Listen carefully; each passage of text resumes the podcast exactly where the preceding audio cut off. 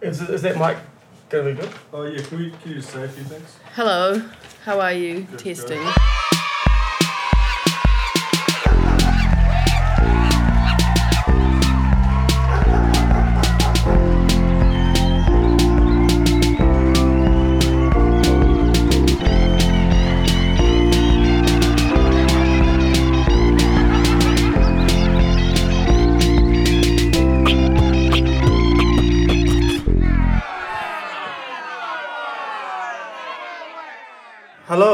welcome to the inaugural. Is inaugural the word? Did we decide? I don't think so.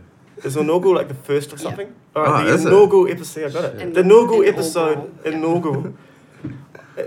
Say it again. welcome to the inaugural Shit, first episode of How Not to Be an Asshole. it's going well so far. Uh, I'm Dominic Tourette's. I'm I'm Todd Williams, Louis Nux, and we've got a long-suffering uh, technical wizard Dan, uh, slash real estate mogul and owner of a terrible fucking cat. and we're joined by Dr. Pani. I should have asked you how to pronounce your last name. Farvard. Farford. See, I was right. I, I was right. no, I said Farford. I said Farvad. Whatever. You Doctor- said What's the alternative? Dom Doctor, said something like Favid or some shit. Can I? Sorry. Can I? Yeah, yeah, no, Makes John. it sound really French. Favid. Pane Favid. I have been to Europe. I might not look like it, but I have twice. All right, Dr. Pani F- Farvid is a senior lecturer in psychology at Auckland University of Technology in New Zealand.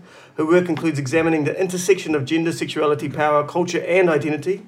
She has worked on large projects examining the social construction of heterosexual casual sex and contemporary het- heterosexualities. I should have got you to read this, Todd. Drawing on critical, discursive, and feminist approaches to the study of sex, sexuality, gender, heterosexuality, gender relations, and masculine, feminine identities, technology, mediated intimacies, and modern relationships. Whoa. So Yeah, how do you I get a fucking bio like that? That's crazy. I can safely say you've done more than everyone else in this room put together. Oh, I doubt it. No. Um, yes, I don't know where those bias come from, but yeah, it sounds, I'm sure, much more impressive than the real. I always just call you a sexologist, but that's, that's Yeah. not right, though, is it? I think it's funny because I think sexology tends to orient towards the more biological or biomedical kind of like examination of gender and sexuality. And I think a lot of the work that I do sort of steers away from that and it's more like influenced by cultural stuff, social stuff, language stuff. So I think um, I sort of, it obviously is sexological because I'm studying sex, but it seems the discipline of sexology is sort of concerned with kind of like the scientific study of But sex. yours is more sociological. no, it's social psychological and What's the difference between social psychological and sociological? Um, I think sociological is kind of like a sociological examination of something is looking at sort of society en masse and like what's happening in sort of various demographics on a kind of quite a larger scale. Whereas psychological, and it might be interested in trends of what behaviors and what's happening, but psychological or social psychological is interested in the sort of behavior or cognition or thoughts and feelings of individuals in relation to other people. So it's got that individual focus. Yeah. So you can study or take um, into consideration what's happening broadly or globally or amongst a whole bunch of people, but you're interested very much in individual psychologies and how stuff around us affects the individual and makes them act or um, do things in specific ways in certain contexts. So what's an example of that? Like with Tinder. Um, yeah. So you you've done a study on Tinder, right? We've done a very preliminary with the help of a student. We've looked Right. at um, the way in which women's use of dating apps and women's casual sex is depicted in the online. Did you? Sorry. Yeah, that's did, okay. Did you look at? Because I've used Tinder in a few different countries, and something I found specific in New Zealand was women having pictures of their children. Sometimes only pictures of their children, Hmm. which I found In found. New Zealand? Yeah, like in Australia, I didn't find Hmm. that. Around Europe, I didn't find that. And it was like hmm. this seems like an adoption. What do you think that was? Whether whether like they are people with kids don't go on there overseas, or people in New Zealand are more likely to sh- want to share that information before getting into something with someone. what do you think is going like, on? I don't know. What is that saying? Is it like I'm looking for someone to uh, like help out with these little shits, or Do you think that New Zealanders though are much more shy about that kind of thing? You know, even because like when I went on it in Germany, everyone's just like, you know, just straight up. Das fucking. Yeah, but then here it's like everyone's like, oh, I just went on here because my friend put me said to go on, and I don't really, yeah. you know, it's not like they don't really own it. It might be, um, I think in some ways, New Zealand tends to be slightly sexually conservative. I Mm. think, especially probably in, compared to Germans or Germany or Berlin. They're out of control. which has got like you know an, an, a reputation for being quite sexually adventurous and out there. Whereas I think even though we talk about sex in our culture, I think we're still quite conservative and prudish when it comes to all sorts of things. For example, whenever the um, topic of sex education at schools comes up, there's you know always someone in the media who's like, oh my goodness, we can't talk to kids about sex or teenagers about sex who are already having it or thinking about it or interested in it Yeah. Because it will make them go out and have sex. So there's that very juxtaposition of like, you know, a society that's touted as kind of pornified and highly sexualized in the contemporary context. You know, sex is kind of all around us. So it's everywhere, but we also don't really want to talk about it, especially with younger people Yeah. um, who are growing up in that cultural context, which is a really interesting contradiction and it's really problematic because, Because it sort of seems back to front, right? yeah. Yeah. Is it true? I remember reading somewhere that it's saying New Zealand's a particularly promiscuous society. Oh, well. that it's funny. I think that was a Durex Yeah, sex Durex, survey yeah. from 2008. I don't know how I know this, but I think I might actually be wrong on the date.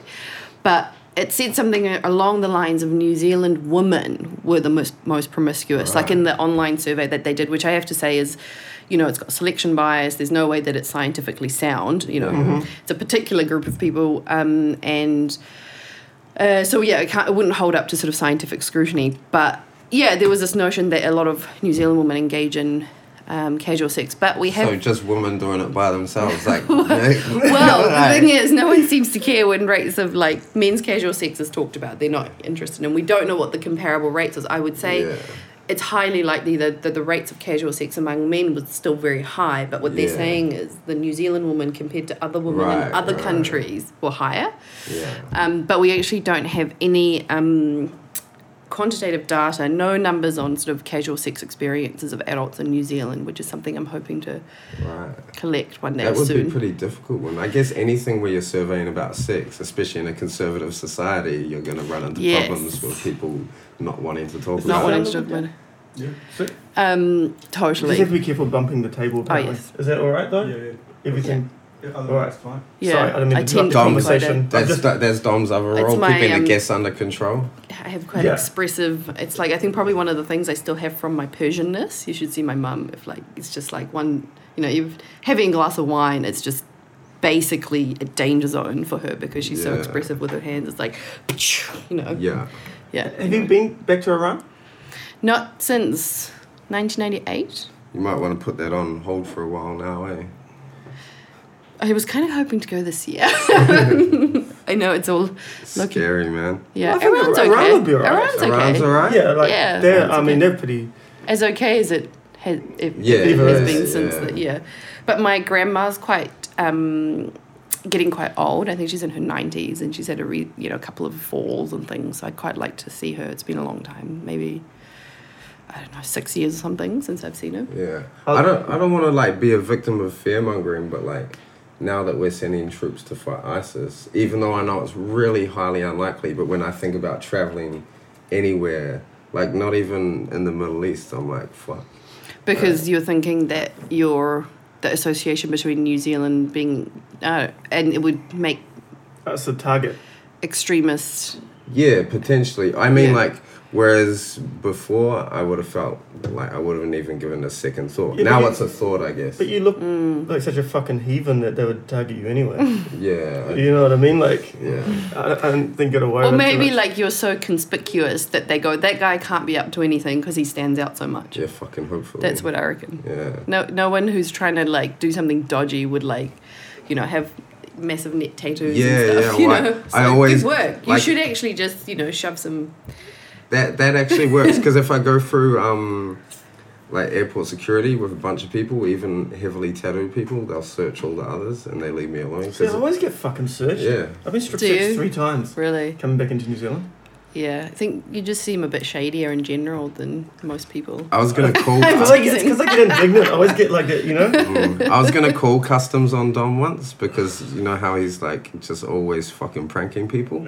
I was like, all right, I'm gonna fucking get him this time. I was gonna call customs, and then I was like, what if a he had something on him, just the off chance. Yeah, Not Yeah. saying that you do that, Dom, but a balloon full of cocaine up your bum. yeah, Well, I remember one time I stayed in Sydney and I fucking was staying with someone who sold drugs, and I got to they searched me when I got back to New Zealand, and there was a plastic bag in there, and they were like, "What was this plastic bag?" That I just grabbed all my shit and stuffed it in, and for a Uh-oh. split second I was just like, "Oh," but it was just yeah. rubbish. It was just rubbish. But yeah. you know, like Yeah. Probably had like a temporary button that comes with like the clothes you buy. And you know how they have those like extra buttons and it's in a little Oh, yeah. bag. Not that I know what kind of bags drugs come in. Not cool. Oh, this is just a suit. This is like a shopping bag full of like actual trash Oh, right, that I decided right. to smuggle back into New Zealand. Oh, I see. Okay. I had the worst airport experience after hanging out with Dom in Berlin last year. we like we went on a horrible coke bender and I just felt so shit and I got lost going to the airport. yeah. Then I got there, went through customs just like nearly having a panic attack, got through and lost my boarding pass. Oh no. And so I went up to security. I was like, um, I lost my boarding pass. They're like, you have to go back around. I was like, no, please. I was begging them. Like, I was just so distraught. Went through again. They were like, why are you coming through again? Blah, blah, blah. And then, like, when I got to Portugal and where I was staying, I opened my laptop and it was fucking covered in cocaine. Like, Oh my god. Yeah. Like we like- stayed up doing coke all night, and I went to fucking sleep, and I woke up at eight o'clock in the morning, and him and Joel are doing lines of coke and watching videos of people beating up the police on YouTube, and just like laughing hysterically. cocaine, cocaine's horrible, man. It's not nice. Yeah, I don't understand why people like it so much. There's for. something within that, you know. But, like it's so morally corrupt, and then it's not even like a very good drug. Yeah. I'm sworn off it and pray until I go back So to you go to somewhere Berlin. can get it. I'm glad we live here though, and it's not like it's readily not a big available. yeah it's cheap. quite it's very it's quite distressing when you go overseas and you see quite like the evidence of really hard drug use just around you like on the Mm, streets like people yeah. with you know track marks in their arms and you know I remember being in melbourne a few years ago and smith street maybe Yeah, yeah, and the it's just like oh my god like i'm just so Yeah. glad i know we have you know considerable p problem here but Yeah. i but just it's you know it doesn't have that um yeah New Zealand used to have like a major heroin problem though, way, but did it yeah, or I, in the seventies and yeah, early eighties, like our parents' generation. really Yeah, because that's like that Mr. Asia thing. They're all bringing it in, and, oh right but then I think that the um, Asian gangs killed all those people oh yeah. because they were narking or something. I could be completely wrong. Actually, I shouldn't probably speak it. out. yeah, yeah. I don't yeah, I reckon think that's probably listening. one drug you're not, you know, Yeah, wanting it's to get too involved in. Get beaten up by some seventy-year-old triads. Have you? Um, because I read on your bio that you were looking into Fifty Shades of Grey. Yep. Yep. We, me and some students um, looked into that. So we did some. Uh, Ashna Swami, she analysed the books. Um, Emma Griffiths um, uh, did some focus groups with women who'd read it, and she's, we also did a online survey globally of pe- readers' responses. So I always like with yeah, I really like that notion of when doing sort of research like this on popular culture and how it's implicated or mediates individuals' thoughts and feelings and behaviors. I really like to look at both what the content of that stuff is. So what's in the books? Yeah. Is this problematic or what you know, what are they what are the messages they're giving us? But you never like as a psychologist um, or someone doing this kind of work, we never, you know, we don't buy into that media effects theory where you know monkey see monkey do. Yeah. it's not that straightforward. It does obviously the messages we get and especially if they're repeated amongst lots of different um, mediums it's going to affect what you think reality and proper ways of Yeah, behaving is. but so you read something like 50 shades of grey and go okay what is it telling us? Then you really need to like talk to people and see how they actually responded to it. Because if they go, oh God, it was shit, or they go, oh my God, it changed my life, or if they go, actually, it didn't have any impact whatsoever. I read it and didn't even take any notice, don't even remember it. You know, that makes, you know, because I think a lot of people, there was a lot of moral panic around what does it mean? I mean, obviously, the stuff that's portrayed, the content's very problematic in a lot of different ways. Um, but I think people tended to have either that kind of stuff like I don't really remember, or some women were like, um, it made them question their sex life and whether they were kind of adventurous and sexy oh, enough wow. or sexually kinky enough. Because it must have introduced a lot of people to BDSM, right? I'd say so, In the even worst possible in the way. worst- it's so, possible it's so strange though, like because I, I guess like things can gather momentum in a number of ways, but like the only thing I took from like someone read me some excerpts from that book, and I was like, who the fuck reads this and is You- like, you- I this remember is. you reading it to me. Oh, I was just like, I couldn't believe it. Mm. It's not like has that person like learned anything about writing or It's yeah, it's, not even like good writing. It's, It's like it's so like someone that can't write is writing with one hand while texting with the other hand and they're drunk. Like Yes. it's that bad. You Yeah. know what I mean? Fucking It's, shocking. We actually um, had a really good um, looking at you know like because it's kind of like a modern rendering of like the Mills and Boon stuff. You know like Yeah. the old Yeah, yeah. you know romance novels that has the Fabio looking guy with the ripped shirt holding this woman's scantily clad woman in his arms. I know those books well because once when I was in jail, that's all they had in the library. fucking serious? No, dead serious. In a fucking men's prison, just romance novels. Shit. Jesus, And I- that's 'cause I- hilarious. I was so bored, I'd read them. what did you think? It was shit. Yeah. Yeah, fucking garbage. It didn't work Yeah. for me. Yeah, they always have this kind of like it's got a formulaic storyline, and Yeah. what we found with Fifty Shades of Grey is that it followed the same formulaic um, storyline, but it just kind of inserted these like inaccurate BDSM things. So this kind of like bullshit kind of vanilla bondage, which wasn't even really sort of real BDSM, to sort of spice it up enough that it kind of could be touted as, as this like new PR female sexuality, examining female sexuality, exploring female sexuality sensation, which it just wasn't. Like it was very traditional. It was very much, you know, the dominant man who's so successful, he's not even a realistic character. He can't Yeah. even be a real person. Yeah. Then this like kind of idiotic, naive virgin, 20 year, vir- you know. I mean, she's a how virgin. she's a virgin in the book. How stereotypical, and it's just like they've taken kind of Mills and Boon and kind of made it even more Like a extreme, hyper. yeah. And I think that's and really good PR, I would say, really good advertising. 'Cause when I went- Yeah, yeah. When I was in London, um, not last time, time before, like 2012, and it just come out or whatever, and I was on the tube, and every single person on the tube, like men or women, Yeah. was reading it. It was I've fucking seen that. crazy. And I didn't, at that point, I was like, because I've been traveling, I didn't realize what it was. Yeah. I Yeah, was like, what the fuck's this book everyone's reading? Yeah. yeah, Because hasn't it sold more copies than the Bible?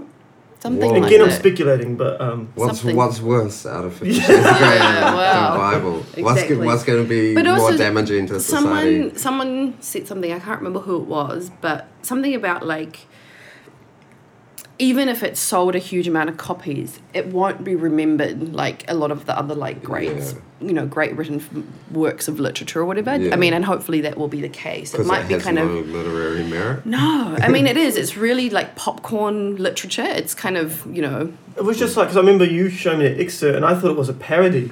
You know, what I mean? Yeah. it was just like cliche, oh my cliche, god cliche. oh my like, god Yeah. that would be amazing if someone actually just did i'm sure there's I've- some out there I've seen some parodies of it, and yeah, it's much the same. So the Yeah. parody is like almost a replica of the original work, which Yeah. is says a lot about the original work. Totally. I But yeah, it's kind of, yeah.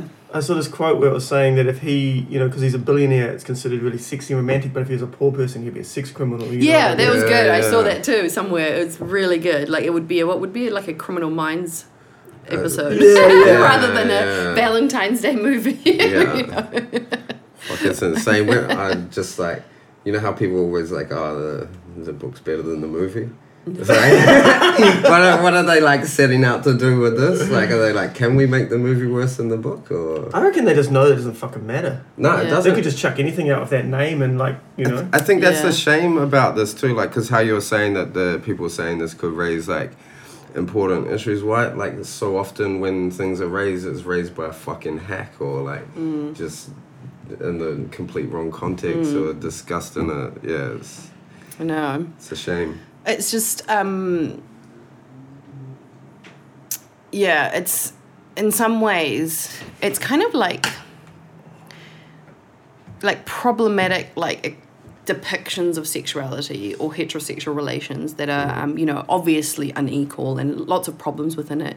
They keep coming out in different ways, so we can't get away from with the kind of legitimate Mad Men representation. No one could be like, right, let's be this sexist in this day and age and get away with it. so Yeah. what they do is they kind of spice it up and mask it you know so it's like you know she's she's this and he's that and this is kind of viable in the contemporary context but um, when you, t- you sort of pull away all the masking bullshit, it's the same It's the same story. it's the yeah. same stuff.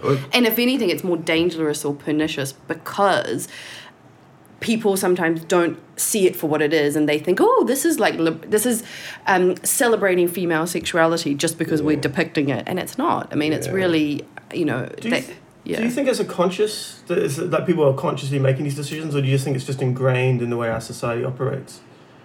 well i don't i think that's a good point. I don't think anybody sits there and goes okay how can i ha- do a great feminist backlash type romance novel? Or how can i re co-opt women into being submissive in their relationships? I don't think it's like that some that direct but i think people think about what would grab the mass populace's imagination in the contemporary social context and how can we make it new novel and spice it up so they kind of borrow from the old and add a bit of the new or kind of steal a bit of the new from what's seen as titillating or fun you know like bdsm's kind of something that's been on the rise in terms of being um, more visible within popular culture, you know? So she's Yeah. gone, you know, old school romance novel, difficult man, naive girl, some problems, he's got some issues, she wants to fix him, whatever it is. And let's Yeah. throw in a bit of tying someone up in a sex dungeon and boom, you know, we can make a lot of money. And I think, you know, there's a bit of that. It's I know it's a little bit cynical, but I think a lot of it is around making money and what will be easily marketed. And Yeah. because we're in a consumerist capitalist culture, you're looking at what will large demographics potentially respond to. Yeah. And so you are working off stereotypes, you're working on the basics of what you think will be um, on mass popular. Do you feel like like um, almost every time popular culture uh, pushes something that is supposedly liberating for women is just under a guise and is like a, a money making capitalist a- thing? yeah, that's a really like good point. Sex in the City and Yeah, yeah. Right. I mean, that's got some problems. I think it opened up lots of avenues of discussion and visibility around women's casual sex, for example. But Mm. it's those sorts of things are never as I think they don't appear to be as kind of transgressive or revolutionary as probably we first think. yeah. Um, and I think Well, you can't cons- sell it to people, can you? Yeah, if Like- It's It's like Nona very Klein said alternative. that she was like anything that can be co-opted hmm, by society was never revolutionary in the first place. You know what I mean? So Yeah, yeah, yeah, exactly. I mean, you know, it's one of those things like if you're a, someone who's very critical, a critical person within society, and you're always arguing against the dominant constructions or the dominant um, forces, which, you know, dominant constructions and dominant ways of understanding things, the status quo always serves the interests of the powerful. So once your view as a critical person becomes status quo, you've become the powerful. So it's difficult to say, have you kept your integrity? I think that's a really sort of an ongoing, you know, discussion and tension in like people who want to be revolutionaries, but you want the stuff, these ideas to be taken on board en masse. But once they are taken on board en masse, do they just get kind of bastardized and diluted Yeah. into something that's meaningless? Yeah.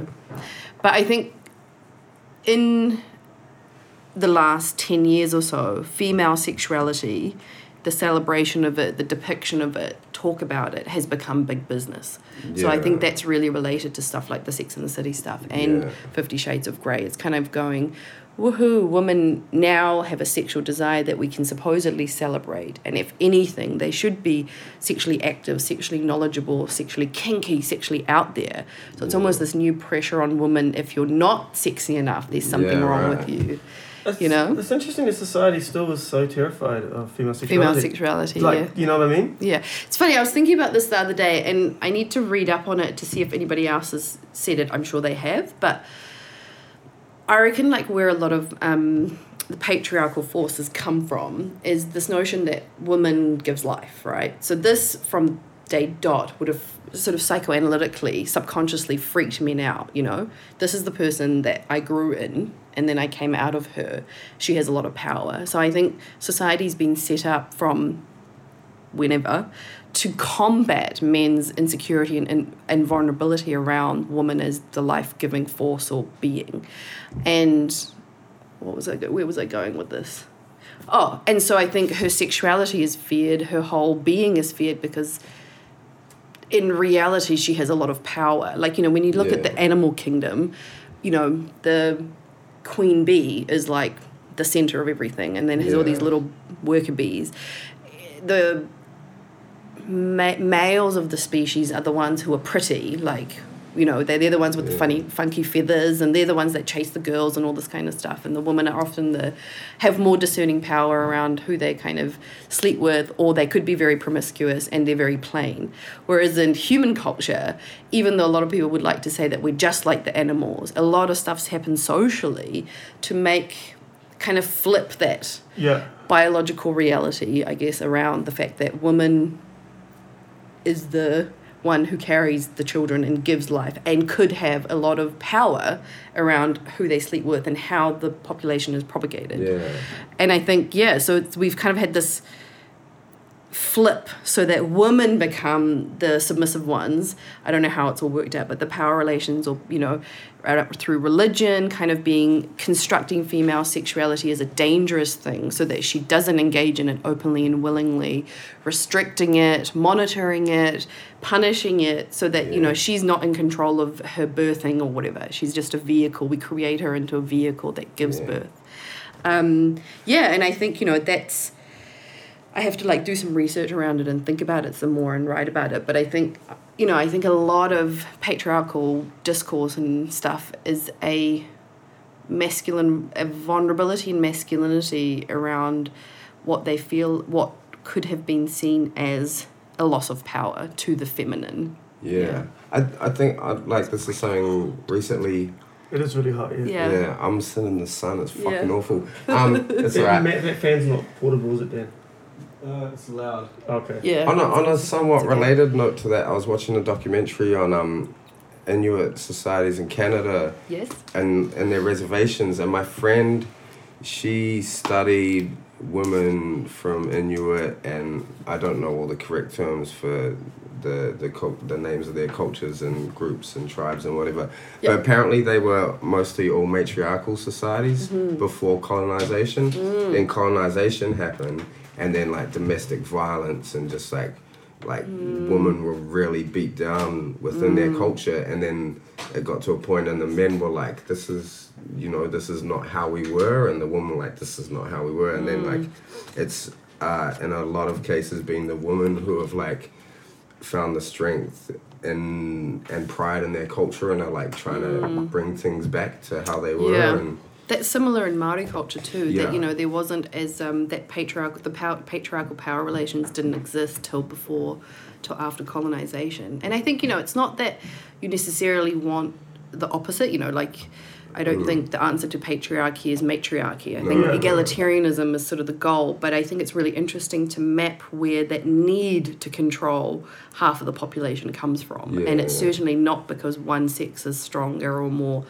Um, And it's interesting how men, no, I mean, you know, it's a huge generalization, but a lot of men don't realize how much patriarchy holds them back and, and, and the Mm. expressions that they have Definitely. and the ways that they can live their life and stuff. And it's and how quickly, if you step out of the bounds of what's acceptable Mm. as a man, that you get fucking shot down, not just by men, but women as well. You know, it's like Yeah. it's pretty, it's pretty quick. You know. I, s- I s- Absolutely. I saw a woman on a show the other night. Um, I forget what group she's from, but um, uh, they they look at the um, the effect of sexism on economies, and they're like they're becoming really powerful. Like she was talking to she was talking on the show about how they went to Japan's leader, and they like showed him stats and figures, like you know, like. Um, uh, closing the pay gap and stuff. This is how it will affect your economy in like a positive way. And he's like, oh shit, like Definitely, Yeah. definitely, and I think that's funny. That's really an important point, and a lot of politicians have talked about this even i think hillary clinton like mentioned once in terms of you know what's good for women is good for society. And yeah. women you know earning as much as men or having the same rights actually works out well for everyone you know? Um, and it's a bit sad i think that we have to make an econ- economic case to yeah. try and bolster um, women's rights but i think human case. it should just be a human it's case. it's but, insane right that you still hear people saying the stats on what the pay differences are. Yeah 12% in New Zealand. Yeah. 2015. Like, how can you. Mm. It's so strange that people um, are fucking threatened by that. Because yep. it's like, you know women, like, you work with women, your mother's a woman, your sister, yeah. they do jobs. Like, you've.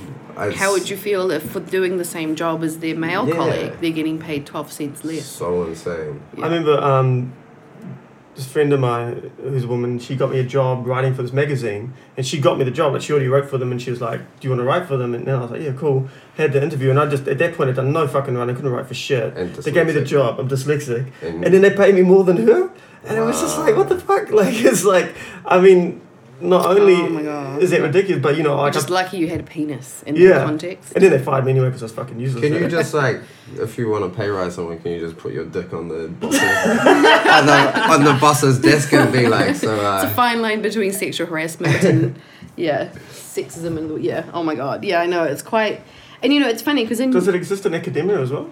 Definitely, definitely. We only have, um, I think, only about 25% of all associate professors and professors in New Zealand are women.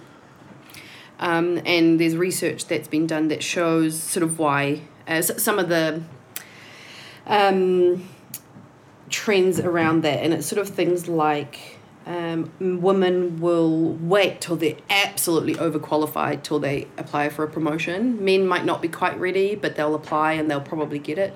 Men are way more likely to get mentored and pushed into kind of applying, whereas women won't yeah, a lot of like I think I was reading a report on it. Um, a lot of this stuff comes from still I think unconscious sexist views towards women within the workplace. Number one, number two, the structures within the workplace don't support women's lives, especially if they're still required to be the main caretaker of children they have.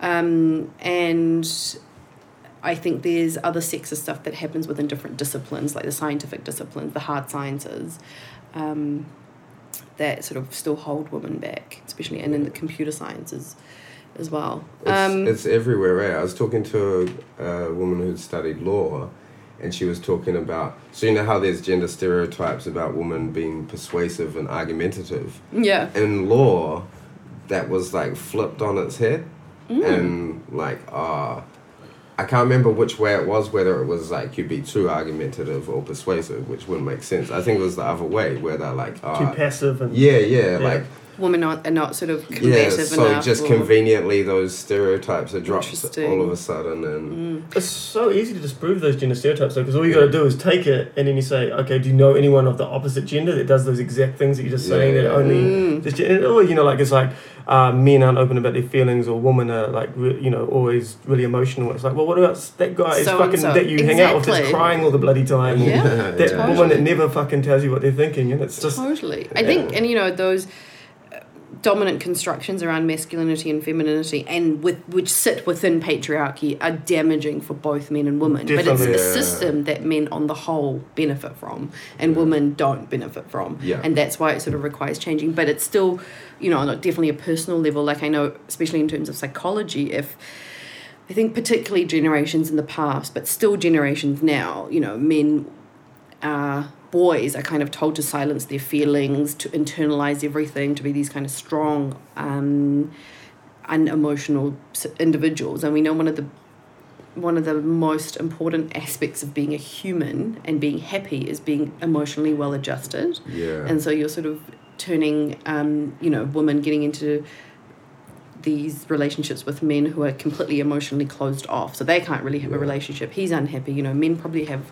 quite high rates of, um, they have quite high rates of substance abuse and suicide compared Yeah. to women, whereas women have quite high rates of depression because they're probably more likely to talk about that kind of feeling, whereas men will probably mask it with drinking or, um, you know, aggression, and then it can lead to you know Yeah. higher rates of suicide and things. So, you know, something like that, as simple as being in touch with your feelings and expressive about your feelings can have such negative impacts on men's daily lives and the people around them, you know.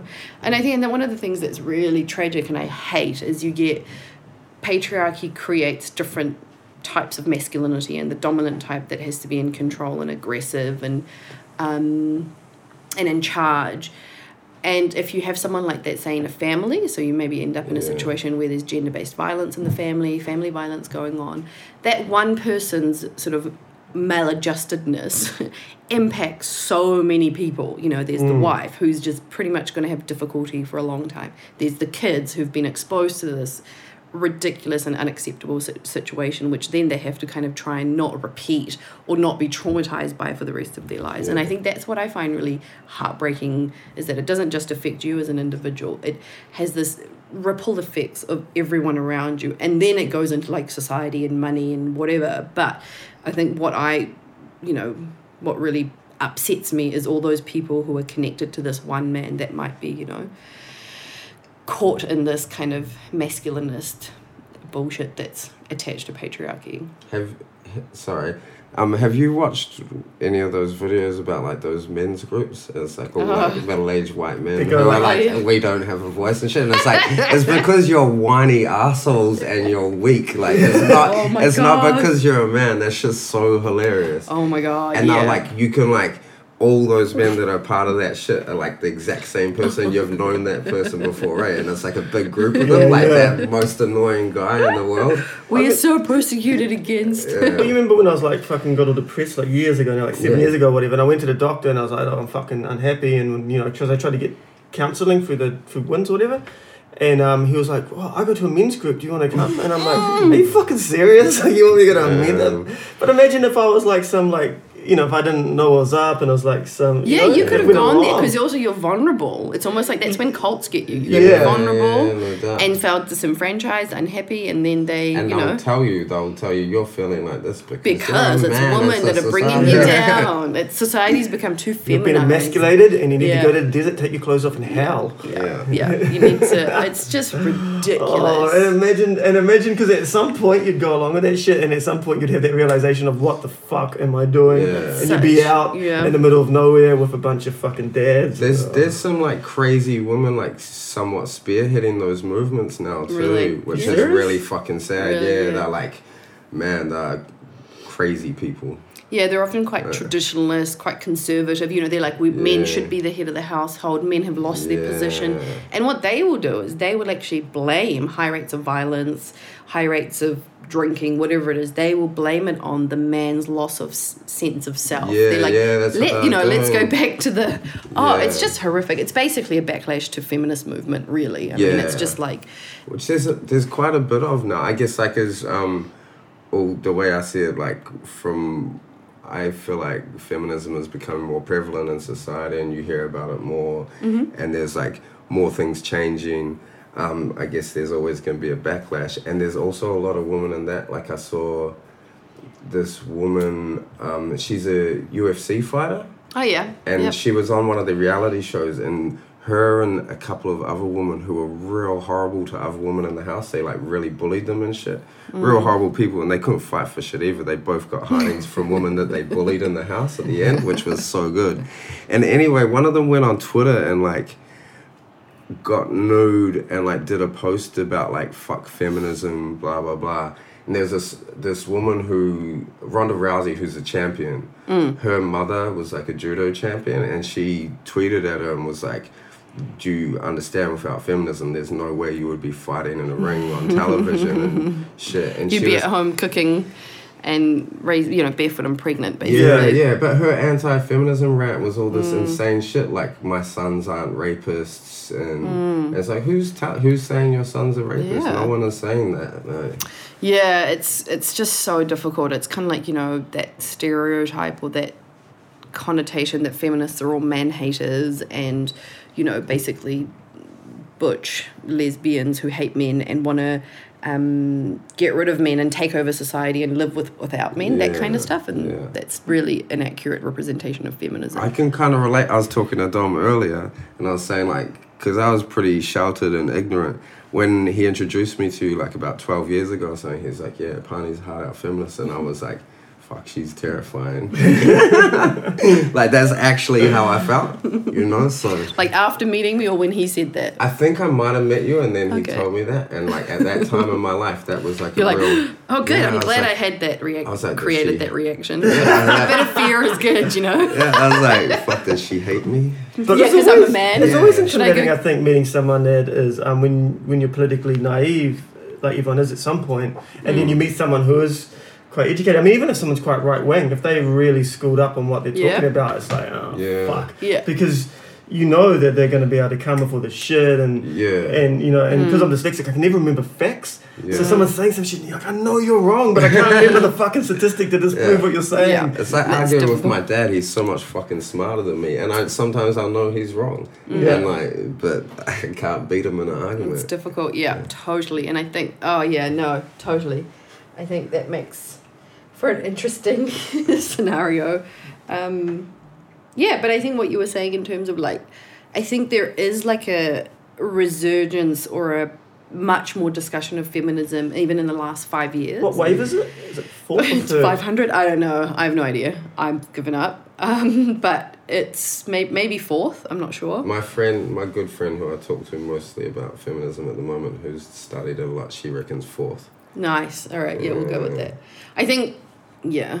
And I, ju- I just think it's definitely a response to, you know, even narrower depictions of women within media, more sexualized depictions, more subtly sexist but more damaging, right. you know, and people, Well, girls. shit regressed so much. Mm, Because you remember when I was at school, like when I was like 16 or 17 or whatever, it was like that riot girl thing was real big. yeah. And, you know, there was like people talk about feminism and Yeah. then suddenly it was like, you know, Mute. five years later, it's just like, Yeah. And you know, also like dress, you know, like the fashion at that time, you know, girls wore a lot of grunge. There was a lot of, you know, variability, but also not heaps of um, emphasis on showing lots of skin. Mind you, there was a midriff, gener- midriff generation. But, but, you know, there was like grunge and things, you know, we Yeah. wore pants and it was baggy and things like that. Whereas, like, for the last sort of, um, I don't know, seven years or eight years, not only has there been an increased emphasis on physical appearance, like, you know, things that when we were at school, we did not know what a straightener was, you know.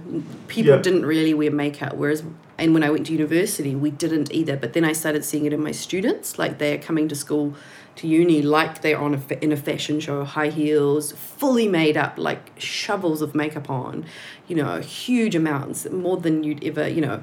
Um, my sister, who's 14, has like huge um, uh, drawers full of makeup. She uses primers. She's got this absolutely flawless skin. Yeah, She's yeah. like using primers, concealer, this, and doing con- contouring, and like it's just it's a fad. You know, it's all like part of the doing femininity right. And I think when girls are focusing on representational stuff, they are not as worried with politics. They're not worried as worried with school. They're not worried as worried about sexism. They're not as worried about you know So stuff feel that like actually matters. that's just potentially damaging as a distraction rather than anything deeper than. Oh, I think distraction, but also in terms of how it um, impacts your sense of Right, self. yeah, you know, there's a really awesome paper by um, this person. I think it's Susan Bartky from the 1990s, and she talks about how like the requirement for women to be the beautified of the two genders. You know, she needs to you know have certain kind of hairstyle, um, hairless body, makeup, Mm. whatever it is. All these feminine practices that men are increasingly invited to do now, Yeah, but yeah. definitely don't have to do to the same level. Is They- actually and they can opt in or out. exactly, and this is and opting in and out for women means something completely different. Yeah, you know. Um, and that's actually li- linked to like an egalitarian system of you know sexual subordination and like women become self-policing and self-regulating and concerned with their looks rather than all the other stuff you know like yeah. checking their pantyhose when they used to wear pantyhose Yeah. checking their lipstick not leaving the house if they're not wearing makeup it limits your mobility uh, even wearing skirts limits your mobility wearing high heels limits your mobility So much of the shit that's like from media that's fucking like women are bombarded with must be crazy because like I know like really really intelligent smart woman who will read like the fucking Woman's Weekly magazines and shit like that. Trash, like, Yeah. and I'm like, why do you read that? And look, I'm sorry, but that stuff is just toxic, and it's Yes. just I think you it's just like junk food for your mind. You know what I mean? It's Yeah. like it's going to affect you no matter how smart you are. yeah. And I think you know you can say people argue that women have or people have agency with regards to what they read, and obviously they do. But I think you know any woman. If you pick up one of those magazines or a fashion magazine, you know you feel like shit after you've read it. Yeah. Either you feel inadequate and not pretty enough or good looking enough, or you read those, you know, um, celebrity stuff and you don't feel stylish enough or, or rich enough or whatever the hell it is. Yeah. It's just, you know, and also like just the rhetoric within those magazines, it's got better. But it's you know it's horrible stuff. It's like this person's got cellulite. They're too fat. They're too skinny. You know, Brad's trying to cheat on Angelina again. Maybe she's trying to keep her man. It's just horrible, dumb stuff. You know, it's like the, it's oh, it's just really yeah, it makes you poison for the brain. Yeah, I wonder how many people like just kind of land on those jobs, or if they had aspirations. Like, I want To want do something else. Yeah, I want to be a fuck. I, there are people that are like, I want to be a gossip columnist. So. Yeah, Yeah. yeah. Shit Well, like some that. people are probably good at it though. Some people, you know, Yeah. if you like You- talking shit and Totally, exactly. But you know, and some of the stuff on E Channel and or, you know, Oh, all that stuff's really worst, man. horrible. Celebrity, but also I have to say, you know, some of the fashion magazines are trying to change. uh, But don't you a think bit. those have just been part of mainstream culture? Like, there's no way you're going to be allowed, like we are talking about before, there's no way you're allowed to be transgressive. It's always going to be brought back, reeled back in. I mean, if you go too far out, then you're like, oh, well, you're out. do, do you see Yeah. that? Did you, sorry, I'll keep No, interrupting. that's Did you see alright. that the Sports Illustrated woman recently? It was like a big deal. They're like Oh, they, they put a size twelve. They, they're like, I put a size Ah. 12 woman on Sports Illustrated. She just looked normal. Mm. Like, she just looked like a normal shape Yeah. woman, like, whatever that means. You know what I mean, Yeah. though. And it was like a huge deal. Like, oh my God, that's so fucking progressive. I know. And you know, and I think coming back to your point though, like I think you know, saying that there there are only limits to what you can do with popular culture. Like I still think I'd like to keep that open and not be so pessimistic. I think let's stay utopic and let's think that we could have a socially inclusive you know egalitarian society and it wouldn't be impossible i think we might have to get rid of like consumer capitalism but it, it, it could be possible Just possibly. I think, you know, I think yeah, there are. Yeah, but I think yeah, there's definitely issues at the moment, and I know lots of women's magazines are trying to, you know, they'll have a combo of stuff, but there's just the absolute fixation around physical beauty is so toxic for girls and women. Yeah. Even when they do those like empowering ads or Dove does stuff, it's still about beauty. It's saying beauty at every size. I'm like, can we just get away from the notion of beauty for Yeah. women? Yeah. Can it be she's really fucking smart? She looks really What about do you need impressive some with- soap to clean it? The soap's really good. are we, are we time up? No, should, let, let, let's do your segment, Dom. What's my segment? Remember the Hoey family chat group? I don't know. I suppose they won't mind. It's we'll do it, and if they mind, we'll cut it out. No, Dom. So Hold we're trying to introduce some segments. Have you met any of Dom's family? I don't know I if should you have. preface, I should preface this by saying Dom's family is pretty nuts. Um, They're not no, nuts. no more nuts than my family. Oh, they're just really um, I don't know. I don't know. I don't know if they appreciate being called nuts. oh, you know what I mean. I say I do that call. in a, I do in call fictional Vicky way. the mad mother. What's this? What's this called? Uh, the Hoey chat group. Yeah, so we have a chat Segment. group between my mother and my sisters. Um, like on Facebook or something, or Yeah. Yep. I don't know how funny this is going to be to people that don't know my family. but uh, so this is Maya is my sister and Victoria is my mother. Um, so if it's no good, we can cut it out, right? It's gonna be good. Okay, it's going to be good. I'm back. All right. Maya. Chickens are native to Thailand. Who knew? Victoria. I, I just say mother and say Victoria. Mother. Yes, and for us too. We're not they clever with the shapes. Maya. And closest living relative of the Tyrannosaurus rex. Mother. Yes, the wonderful chickens. Maya. I think you should get more. Mother. I could do, but I seem to have a very good, not a very good record of chicken keeping. So my mother's had seven chickens, and there's only one left now. She got another one to replace, to sort of build up her supply again, and then it ran away. Damn. Mm. Maya, I'm going to get some next year. Chicken concentration camp. Mother, no. See, is this any good? I don't know. No, if it this is any gets good. better. Oh, okay, I just don't know. I think you need to know the people involved. Oh man, just when they start talking about the chicken concentration camp. All right, all right. I I'll, go, go, I'll. I'll read it out because we can always cut it out. All right, where's it gone? Don't be so hard on your family. No, I just don't know if this is the right way to tell it though. Okay. All right, here we go. Anyway, um, um, mother uh, Maya. That's not how the chickens are telling it. Mother, they need to be more contained. Maya, classic concentration camp rhetoric. Word will set you free. Mother, did you hear that TVs can listen to you? The, Maya, yes, the internet's gathering data, all the data you could ever want. Mother, yes, that's so 1984. Should give up the internet. Maya, I hope no one's listening to this chicken conversation. Mother, they'll have your number. Maya, you're the one of the chicken concentration camp. Mother, no chicken free them, they just can't handle it. Maya, more like a chicken utopia gone wrong. The Charles Mansons of chickens. Mother, shut up. Maya, mother. the chickens call her Chitler. I told And you. then Claire- oh shit. Then Claire, Claire came in and said, hello everyone. Oh, that's That's good. my other sister. Good way to good way That's to too funny. put it into that clear. See, that was that's a good segment. Yeah, well, Pani That's too laughed. fun. That's too funny. Um, couple things we gotta we gotta we we're looking for sponsors, eh?